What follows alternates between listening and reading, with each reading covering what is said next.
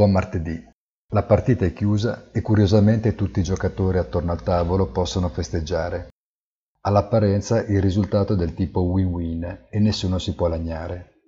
I veri affetti dell'accordo devono ancora vedersi e solo il tempo potrà giudicare, ma resta il dato obiettivo, che questo costituisce realmente una pietra miliare per gli sviluppi futuri dell'Unione.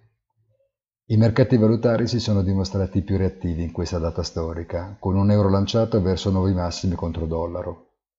È un trend destinato a durare o piuttosto una reazione psicologica a carattere temporaneo? Molto difficile a dirsi. Le prossime settimane comunque saranno fortemente influenzate dagli strascichi di questa nuova era che si è appena inaugurata e capace di mettere in ombra per il momento il quadro generale dell'economia reale. Ma settembre svelerà se si tratta di un trucco o meno. Per il momento ci si può aspettare che i mercati proseguano la fase corrente, ma in maniera più composta, e magari anche che gli entusiasmi più accesi svaniscano. Questo è quanto, e non ci si può certo lamentare. Godiamoci il momento. Buona giornata e come sempre appuntamento sul sito easy-finance.it.